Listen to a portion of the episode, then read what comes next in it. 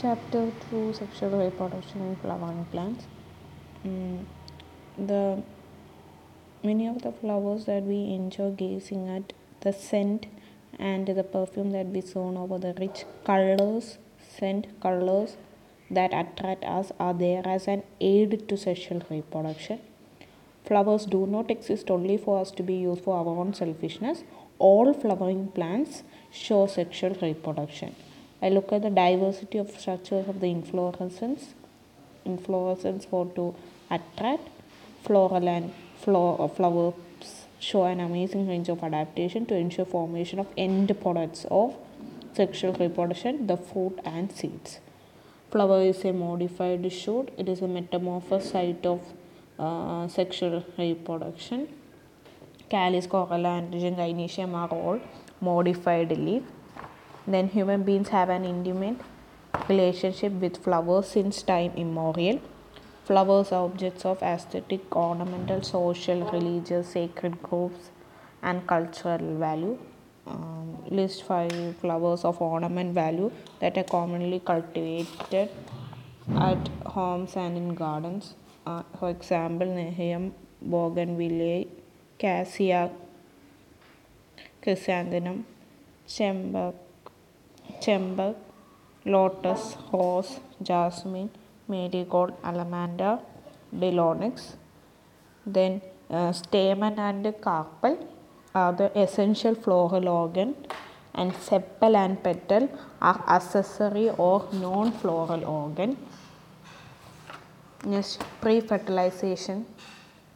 To a biologist, flowers are morphologically and embryologically marvels and the sites of sexual reproduction.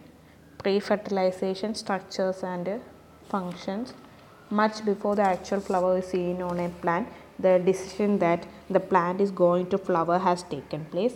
Several hormonal and structural changes are initiated which lead to the differentiation and further development of floral perimordium. Perimordium means uh, early development.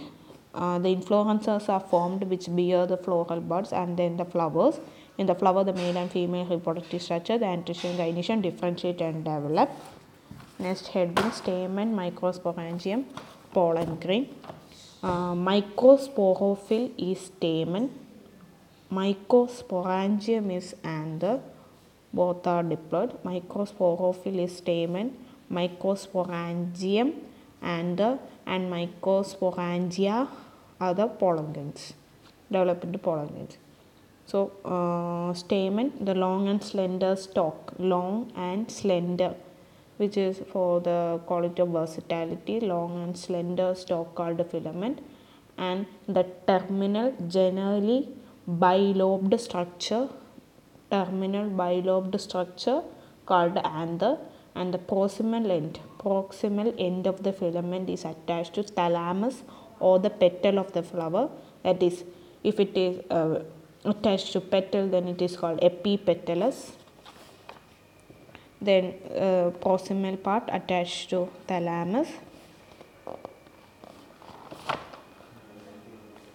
Then uh, as in anther develop there's a archesporial cells archisporial cells are formed at the four corners uh, they are below epidermis so archisporial cells are hypodermal in origin uh, these archisporal cells consist of large nucleus and plenty of cytoplasm. Then a typical angiosperm anther is bilobed with each lobe having two thecas so that is they are dithecous. Often a longitudinal groove runs lengthwise separating the theca. Uh, the bilobed nature of anther is very distinct in the transverse section of the anther. So the bilobed nature of anther is distinct in the transverse section of uh, anther. The anther is a four-sided tetragonal structure consisting of four microsporangia located at the corners, two in each lobe, tetrasporangiate. The microsporangia develop further and become uh, pollen sacs. Microsporangia develop further and become pollen sacs. They extend longitudinally all through the length of an anther and are packed with the pollen grains. Next structure of microsporangium. In a transverse section, a typical microsporangium appears near circular in outline. It generally surrounded by four wall layers, uh, the epidermis, endothecium, middle layers and tapetum tapetum and the, the outer three layers uh, perform the function of protection and help in dehiscence of anther to release the pollen. The innermost wall layer is called the tapetum. It nourishes the development of pollen grains, possesses dense cytoplasm, generally have more than one nucleus and it also as it have more than one nucleus it is called endopolyploidy. Uh, then tapetum has uh, callase enzyme to uh, destroy callose wall of microspore tetrad. When the anther is a group of compactly arranged homogeneous cells called sporangial tissue occupy the center of each microsporangium. Microsporangium is anther. Then microsporangium is as the anther develop the cells of sporangial tissue undergo meiotic division to form microspore tetrads. As each cell of the sporangial tissue is capable of giving rise to microspore tetrad, each one is potential pollen. Sporangial tissue is called potential pollen or microspore mother cell.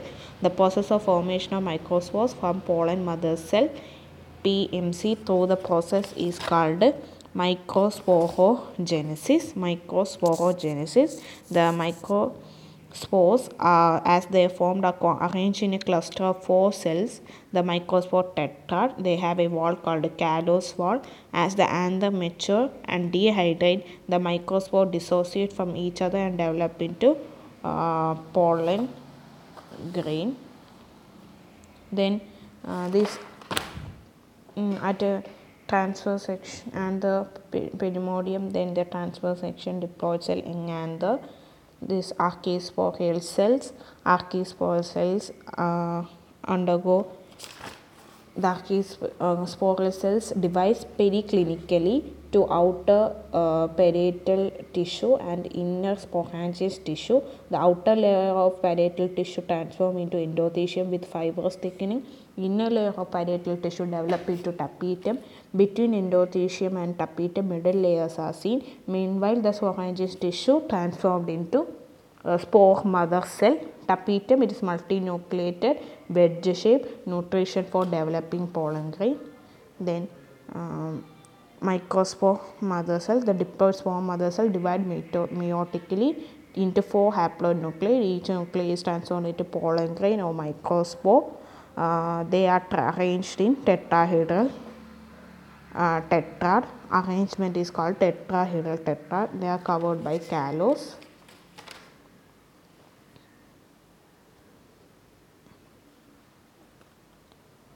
Then the pollen grains represent the male gametophyte. Uh, pollen grains represent the male gametophyte and uh, pollen grains are generally spherical measuring about 25 to 50 micrometers.